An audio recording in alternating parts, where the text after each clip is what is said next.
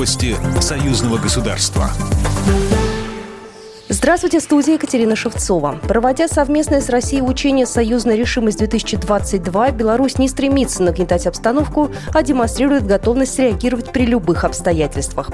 Об этом президент Беларуси Александр Лукашенко заявил на заседании совещания с Национальной академией наук, передает Белта. Выступая перед участниками совещания, президент прокомментировал наиболее резонансные политические события последнего времени. Вот в результате этих учений мы будем видеть, где и какие части нам надо сосредоточить. Еще раз подчеркиваю, не думайте, что мы нагнетаем обстановку, что нам нужна эта война. Да не нужна она нам. Но если случится, мы должны быть готовы ко всему. Александр Лукашенко напомнил, что во время Великой Отечественной войны фашисты быстро прорвались на территорию Беларуси, взяв ее буквально за несколько дней. Также президент выступил за популяризацию белорусского языка русский язык. Мы и так знаем его лучше, чем белорусский язык. Так сложилось. Но уж следом, следом должна идти родная белорусская мова. Нельзя забывать э, свой язык. Если мы не будем знать белорусского языка, мы не белорусы. И русский язык, и белорусская мова – это наше.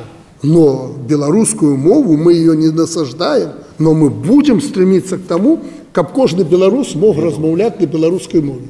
И нет здесь ничего антироссийского там и так далее.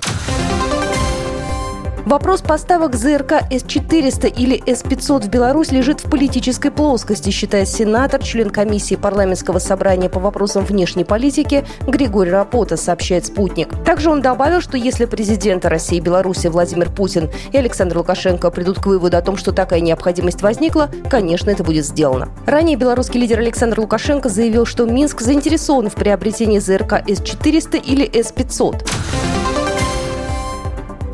Российская делегация посетила Беларусь, чтобы обсудить сотрудничество, сообщили в Минэкономразвитии Российской Федерации. Участники обсудили торгово-экономическое сотрудничество, отметили позитивную динамику. По итогам 11 месяцев 2021 года взаимный товарооборот вырос больше, чем на треть и составил 36 миллиардов долларов. Также стороны договорились о начале работы Межгосударственного центра в структуре Таможенного комитета Союзного государства для обеспечения аналитических функций и мониторинга совершения таможенных операций в отношении товаров и транспортных средств.